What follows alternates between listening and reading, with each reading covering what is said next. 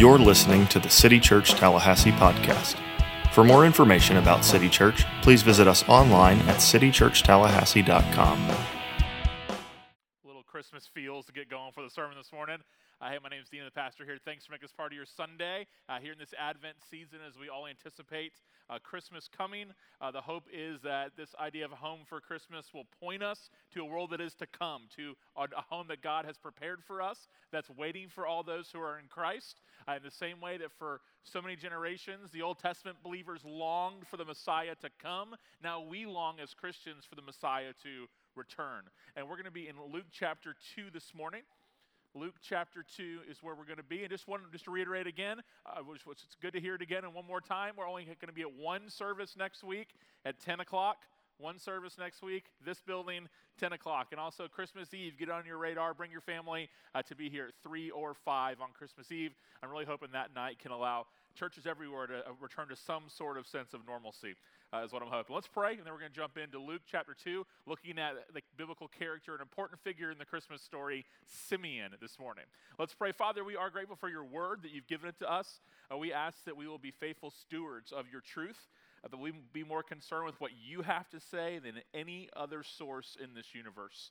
Uh, because we believe it's an act of grace that our God has spoken and given us the scriptures. Let us be people who have conviction that runs deep about your word and that it is true. Thankful for the good news of Jesus that we get to celebrate as we gather together this morning. And I ask that the things I say today will not be of my opinion, but of your truth, that you keep the enemy out of our town and out of this place. We also ask you to be with all the churches in our cities that gather today, as we know we're not the only ones doing this, that you empower pastors all across our town to preach the good news today. We depend on you. And it's in Jesus' name we ask this. Amen. Luke chapter 2. When the eight days were completed for his circumcision, he was named Jesus, the name given by the angel before he was conceived. And when the days of their purification, according to the law of Moses, were finished, they brought him up to Jerusalem to present him to the Lord. And then he tells us why this happened. He includes, just as it is written in the law of the Lord, every firstborn male will be dedicated to the Lord and to offer a sacrifice according to what is stated in the law of the Lord a pair of turtle doves or two young pigeons uh, as was customary to, to really be an observant Jew and actually obey the law, here on the eighth day of Jesus' life, he was brought by his parents to the temple to be circumcised. Uh, this is not just custom, even though it is. It's not just law keeping, even though it is. It's even bigger than that. We're seeing that from the very beginning. Like Luke makes it clear and even like goes out of his way to explain to us that Jesus always kept the law his entire life. Even when he was a baby, he was obeying the law. His parents, of course, were doing it here, but that Jesus was always in step rightly with the law of God. That's significant, that matters. So, here on his eighth day, he's being presented at the temple uh, to be circumcised as the law taught, as it was proper uh, for observant Jews at this time. And then we're told that there was a man in Jerusalem whose name was Simeon. This man was righteous and devout, looking forward to Israel's consolation and the Holy Spirit was on him. It had been revealed to him by the Holy Spirit that he would not see death before he saw the Lord's Messiah.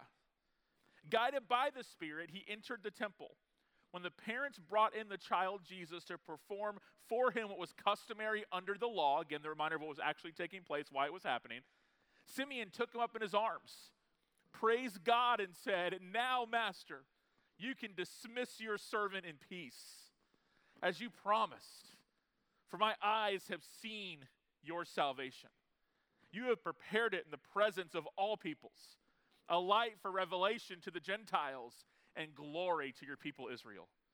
His father and mother were amazed what was being said about him. Then Simeon blessed them and told his mother Mary, Indeed, this child is destined to cause the fall and rise of many in Israel, and to be a sign that will be opposed and a sword will pierce your own soul. The thoughts of many hearts may be revealed. There's so much in this story that matters so much for us to be able to understand exactly how really we should respond to the reality of Christmas by looking at this really kind of quick picture of Simeon's experience. Simeon is described as looking forward to Israel's consolation.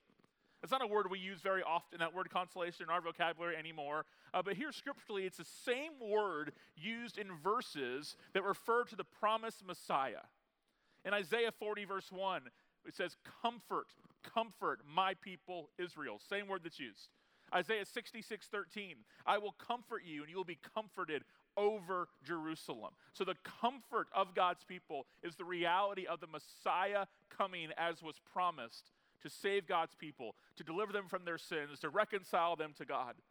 They were looking for the Messiah, all these Old Testament writings, and his redemption and salvation that would come with him. So, what is that actually impacted the life of this man, Simeon, based on this story we just read? What I'm just going to call messianic expectations. That's what drove his life messianic expectation. The waiting for the promised Messiah to come became the foundation of what he was about. I think of our new Christmas album we just put out. I'm really excited about that. I hope it's a gift to many people. The first song on our Christmas album is Come Thou Long Expected Jesus. This is one of the ultimate examples of this in Scripture. Of Simeon had been basically proclaiming that with his life as long as he could remember. And here, in this moment, everything that he had prayed, come thou long expected Jesus, was coming true. Then we're introduced to someone named Anna. Verse 36, there was also a prophetess, Anna, a daughter of Phanuel of the tribe of Asher. She was well along in years, having lived with her husband seven years after her marriage, and was a widow for 84 years. She did not leave the temple, serving God night and day with fasting and prayers. At that very moment, she came up and began to thank God and to speak about him to all who were looking forward to the redemption of Jerusalem. Here's another witness. You have Simeon, this is the Messiah. This is the promised one. Here you have Anna next saying, Here it is, this is the Messiah. Witnesses were very important in these times. God prescribed the need for witnesses to give accounts. And here are two witnesses here in the temple saying, This is the child, this is the one. And these people were looking forward, the text says, looking forward to the redemption of Jerusalem. I mean, how rare is that today? A life like this described here, these lives, Simeon and Anna. I don't know about you, but I really struggle with wanting things always in the here and now. I wrestle with wanting to always have instant happiness, instant satisfaction. Exactly what I want, when I want. I want to see it in the moment satisfaction instantly when I snap my finger. Like that's the norm and reality I want. And, and that idea of longing, of anticipating, patience, looking forward, waiting, those are words we don't really like to use anymore. Because in our culture, we don't really need to think about those words. I can buy what I want in a click. I can have my Starbucks waiting for me when I walk in the door to get my mobile order, which only happens like 15 times a day for me Uh, you, Christmas shopping, on everything right there when you want it in the moment. Whatever TV show you want to watch, what movie you want to watch, on demand. I'm thankful for those things. I'm, I'm, not complaining. I thank God for just those little, little just acts of convenience. I'm, I'm grateful for those things. But that idea of longing has really just kind of left our reality. But here we have Simeon's story. It's been revealed to him by the Holy Spirit that he would not die before he saw the Lord's promised Messiah. And how long had he been waiting? I mean, he went regularly to the temple. And probably when he would go in there, he would go, Wow, this, this family's here on the eighth day bringing, bringing their child to be circumcised. Is this the one? Is this the one? Or he didn't even know the whole story. I mean, it might not even have been a baby. Some people back then thought the Messiah would come in like a warrior. Who am I looking for exactly? Who am I waiting for? And now here it is right in front of him. Basically, his bucket list moment. We're told in verse 28 Simeon took up in his arm, took him up in his arms and praised God. Like here in this moment was was the one who was the fulfillment of all God's promises. But this is the actual one who fulfilled all the Old Testament. That makes all the Old Testament make sense. And here was Simeon, who actually believed those promises, who believed what the Old Testament said, who actually believed them literally, and was faithful to God's word and waited for God to fulfill them, fulfill them. And God did. Like this was like his bucket list moment. Here was what was told in verse 29, his response. Now, Master, you can dismiss your servant in peace as you promised. Not assigning promises to God that he's never made, which happens a lot in the world of kind of popular Christian new prosperity gospel, where we ascribe these ideas onto God and then we get disappointed with God because we've assumed promises on him he never made to begin with. Rather, promises God actually made that a Messiah would come who would fix what was broken, who would repair the broken relationship between God and his people. And here is Simeon in the moment saying, Now, for my eyes have seen your salvation. People have different bucket lists. Some people maybe want to go to some city in Europe or go on an African safari or go climb this certain mountain or go to a game at Fenway Park or Lambeau Field in Green Bay or accomplish these things before it's all said and done. I think all those things are great, and I have my own list.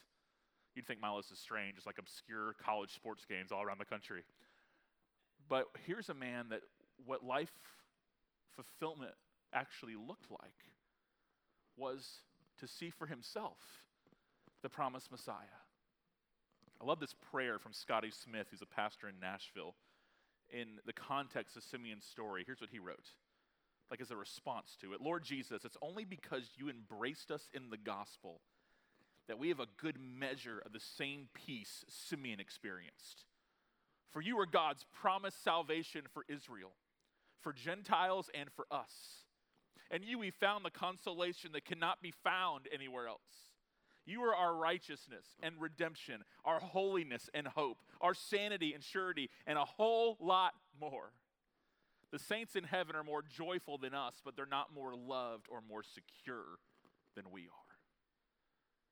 Because here was Simeon waiting for a promise to be fulfilled.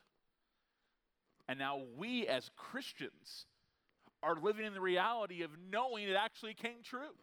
We're not waiting for the Messiah to come. We can go even further than Simeon. We've seen, we, we know that Jesus died. He, he accomplished, it is finished, his mission. He died a death that we deserve to make us right with God, to absorb and take on all of God's punishment for sin, to declare us not guilty, dying in our place. He rose from the grave three days later. That's the world we live in. With these promises already a reality. So, because of that, let's be people who join Simeon and let us live as thankful people, grateful people, and also expectant people for Christ to come again. It's uh, sometimes, I guess, kind of under maybe emphasized doctrine in the scriptures is the second coming of Christ, that he will return for his church, he will return for his people. He's going to make all things new, he's going to restore all that was broken. A new heavens and a new earth where there'll be no more sickness, no more disease, no more racism, no more abuse, no more sexual revolution, no more political wars, no more suffering, no more pain. And the greatest benefit, though, is we will actually be with God and be with Him for all eternity. So I think we need to ask God to continue to show us the difference and convict us over the difference by the Holy Spirit between things that matter and things that really don't matter. I mean, Simeon's not saying here that, that life isn't worth living. That's not what he's saying. Rather, God, you can dismiss me now because my greatest need has been met. Like, he is the one who is all sufficient. Of all the needs I could ever have, of all the things I could actually long for, they're all being fulfilled right in front of me. God, you are the substance of my life. You are the goal. You are the point. And now it's all been realized, he's saying. It reminds me of when Paul wrote to the Philippian church from his prison For me to live is Christ, and to die is gain, Philippians 1:21. For me to live is Christ and to die is gain. If I'm going to live great, I'm going to live for Jesus. I'm going to be part of his mission, part of a local church. I'm going to live my life for Christ and for his glory and for his name. I'm going, to, I'm going to live my life fueled by the love of God, understood in Christ. But if I die, it's gain. Why? Because I get to live out forever God's ultimate purpose for me, His ultimate plan for me, and His ultimate will for my life, which is to be with Him forever. There is no one in heaven right now that would come back here if you gave them the option. I know sounds strange because our mind thinks this is it. This is what is. But for those who have gone to be with the Lord, That actually is God's ultimate purpose for us, is to be with Him forever. We know very little about this, what, we're, what is, who is called a righteous and devout man, but we do know that he was waiting for the consolation of Israel. He was longing for the arrival of the Messiah. He was longing for the day when God would establish his reign on earth. And he didn't even know Jesus' name yet. He didn't know exactly who he was looking for, but it was him he was waiting for. And it happened. Why? Because Simeon's life was driven by hope. Simeon's life was driven by hope. So I ask the question of all of us what's, what's your life driven by? What's it driven by? I, I, think we have to be honest and say for a lot of people, especially the last year, however long, your life's been driven by fear. Fear. Like, like, like when are we, are we gonna, are we allowed to have a space to have a conversation about the difference in wisdom and fear? There's a very big difference in those two things. Many people's lives, that's what it's been driven by. There's no place for that for the Christian. Not, we're also called not to live our lives recklessly, but we're not called to live our lives in fear. Other people live their lives in order to be right, to be proven right, to advance themselves, to, to find some kind of fulfillment in uh, whatever applause we're looking for. Oftentimes, we live, our lives are driven by even things that are good in themselves, if it's children, friendships, a relationship, ambition, work, all, all good things, but not ultimate things, but it's what actually drives our life. What drove Simeon's life was hope. John MacArthur wrote this He believed the promises that God had given to Abraham, and he believed the promises of blessing that God had given to Moses. And he believed the promises that God had given to David, that God had reiterated through all the prophets. He believed all of that. He believed the promises that are, that are captured in the majesty of the Psalms, which he no doubt had recited and sung as a child. He believed God would keep his word and make good on his promises. Simeon was thrilled to embrace the child. Why? I believe the reason why he was quick to embrace the child was that he knew more than ever that the child was going to embrace him the baby he was holding. Like that song in Mary, did, or the lyric in Mary Did You Know, that song. Some people love it, some don't, but there's a great lyric in there. My favorite lyric in all the song. That child that you delivered will soon deliver you. The baby being embraced by Simeon. It probably freaked his parents out a little bit. Mary and Joseph walk in, grabs the baby, goes Lion King. You know, they're like, that's, but who knows? They're like, whoa, easy. Here, He's embracing a child, being thrilled to know the child would actually embrace him. We're told that Jesus himself said, his words, that those the Father gives him will never be able to be taken out of his hand. Embrace. That we're secure in Christ. Because that baby would grow up and give his life for sinners like you and me. And Simeon knew this is all he really actually needed. Like, God, you told me I would live until I've seen the Messiah. Now I've seen him. My hope is fulfilled. My joy is complete. Like, my heart is actually at peace. And I think, what would it be for me? Like, what would I say? Like, what would, what would, what would be the answer? What would be the fill in the blank if my heart will be at peace if blank? Like, my joy will be complete if blank. Like, my life will have sense and meaning if blank. Like, like what are my fill in the blanks for that? Just I'm a pastor does not mean that fill in the blanks for me are Jesus and heaven and life with God. I believe those things. I want those things to be a reality in my life, but how often is that far from the truth? I want to be more like Simeon, who fulfillment for him was being embraced and embracing the Messiah. And then after that, the other things in life, the good things in life, can really be fulfilling for us because they have their proper place, which are secondary things and not ultimate things. Simeon here is looking in the eyes of the one who was prophesied of. This is the one that Abraham looked forward to. Like, this is the seed of Abraham. This is the Messiah that was spoken by Isaiah and Jeremiah and Daniel. Like all of them pointing to one, to one who would come. But he doesn't stop there. Like, yes, he's seen him, yes, he's celebrating, but in his kind of declaration and response, he goes further. And he lets us know this Messiah is not just for the Jews. Verse 31 You have prepared in the presence, he says, of, of all the people a light of revelation to the Gentiles, uh, glory to your people Israel. And what he's saying here is that Simeon, from the beginning, Luke wants to make it known that Jesus was not just going to be the Savior of the Jewish people. He was not going to be the Savior of just the people of Israel, not just the remnant, not just the believing Israel, that he believed the actual promise that extended to the number of stars in the sky that would come to all people whom God has chosen for himself as the bride of Christ. That he was going to be a savior to the world, a light of revelation to the Gentiles. What an awesome way to put it. He's the only way of salvation, the way, the truth, the life, that no one comes to the Father except through him. Ligon Duncan says that Jesus is the dividing point of history, the dividing point of humanity the dividing point of salvation. Did you know that Christmas is a very, very divisive holiday if we celebrate as we're supposed to?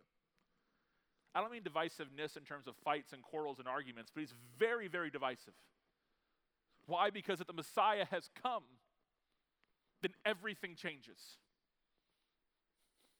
That God really is working and redeeming his people through Christ. And also means that every other religion falls short and falls flat and is false.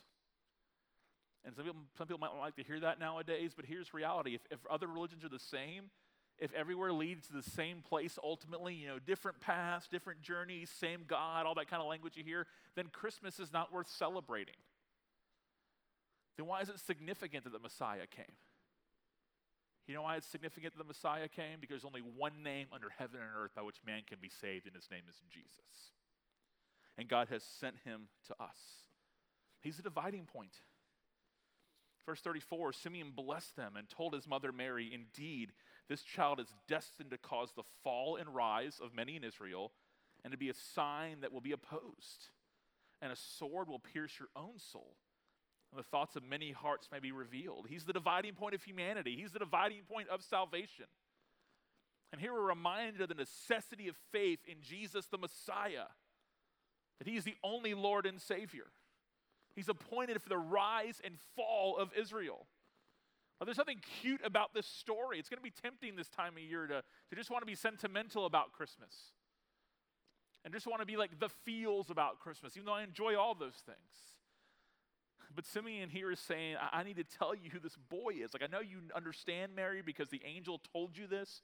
Joseph, I know you understand because the angel told you this. But he is the one that people must repent of their sins and trust in him as the only way of salvation. Like if they do this, they'll be ushered into the kingdom of God. But those who don't, the rise, the fall of Jerusalem, they're awaiting death. They're being cast out. They will be judged for their sins.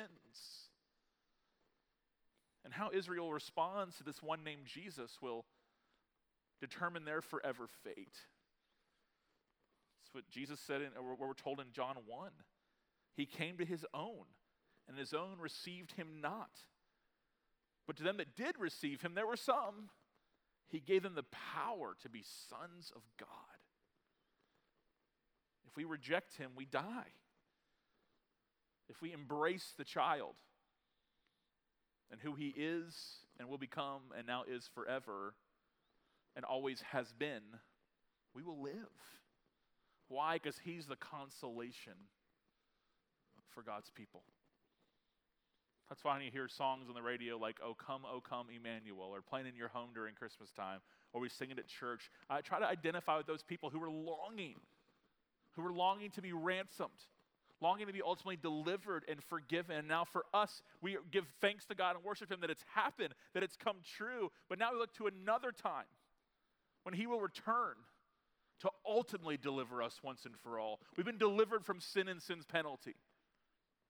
And then one day we'll be delivered from all of sin's consequences on this earth and the brokenness all around us. But that comfort would come by great pain for Mary. A sword, verse 35, will pierce your own soul. The thoughts of many hearts may be revealed. But she would see her son die. You can't have Christmas without a cross. The point of Christmas is the cross. And that death would reveal the reality of the Messiah and his resurrection would then reveal the hearts of all people. Those who are for God, those who are for themselves. Would show our sinfulness, the need for a Messiah, for redemption, for forgiveness. And here are these people for generations and generations, hearing these promises of a Messiah. Unlike us, where we're being told that he already has come. We're told his story and what he's done, and that he's alive right now because of his resurrection and his ascension to heaven, that he's ruling and reigning right this minute. We have the Holy Spirit to fill our hearts and to guide us. We have a completed Bible. So we await one more thing his return. But those before us, they waited for everything else. They waited for this, this Messiah to come. They didn't know how, when, and eventually, human nature, you got to people are saying, well, I guess it's never going to happen. And then, when the Old Testament was concluded, it's not like the writers of the New Testament clocked out on Friday and came back on Monday and started writing again. There was 400 years of silence. 400 years were as if God said nothing. No spoken word from God, no scripture that we have. Logical conclusion would be what? That God's at best forgotten about us? And at worst, which is even blasphemous to say, but human nature might have thought this, he lied? Or he wasn't being serious, or he didn't keep his word? And then there's these shepherds one night keeping watch over their flock by night sky lights up and angels appear. And they say, Glory to God, because everything He's promised is coming true right this second. And here is Simeon, who was righteous and devout. And apparently, he, I'm sure he had his moments. He's a human, but he never really wavered because he's kept going to the temple and kept going there over and over again. And here's Anna, who hung out there and camped there and prayed and fasted. And now each of them are going, Here he is. And everything makes sense in our lives right now. And God keeps his word. And this baby is going to grow and he's going to deliver God's people through his sinless life, through his substitutionary death, through his bodily resurrection. And one day he's going to return again. So, in the meantime, what does it mean for us? For us, it means to live as Christ and to die as gain. As long as God has us here, we're to live for his glory, for his church, for his mission that we're to care about what God has established, His local church, and finally it's going to preach the Bible and care about His word and care about the gospel and say, I'm going to go in with that. I want to be part of that until God takes me home and we serve His church and serve His people and be a part of His mission. And to die is gain, that I anticipate the fact that one day I will be with Him forever. And if in the meantime, we declare together, Come, Lord Jesus. They waited to be delivered. We wait now for our ultimate deliverance. And as God's people, we should be people who have a humble confidence, humble knowing that we are fully dependent upon God, that we cannot save ourselves. We are so dependent. We could not ascend to God because of our sins, so He descended to us. And a confidence knowing that we're living in the reality of a God who promises everything that He needs to promise and wants to promise, and that it all is coming true. So we have confidence in God's word, humility over our condition, and gratitude over the reality of now who we are, that we are new creations, we're redeemed, we've been made new, that we're children of God, sons and daughters of the King, and that Jesus is reigning and ruling right this moment, and one day will come again for his church. I want my life to be marked by hope and to be marked by waiting. Hope, certainly in the reality of Christ, a certain hope, and waiting for one day all things to be made new. In the meantime, full speed ahead together for the glory of his name. Let's pray. Father, we are thankful for your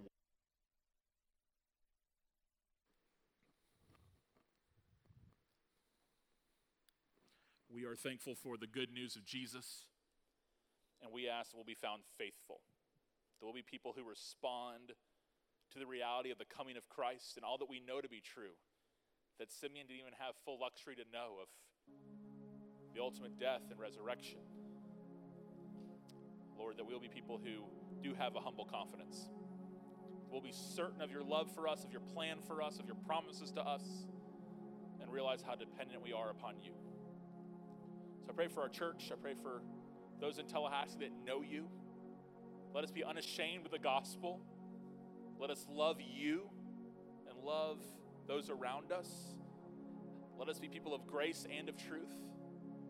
Let us be people of hope because we are certain that you are the one that you claim to be. We wait for Christ, and it's in his name we pray. Amen.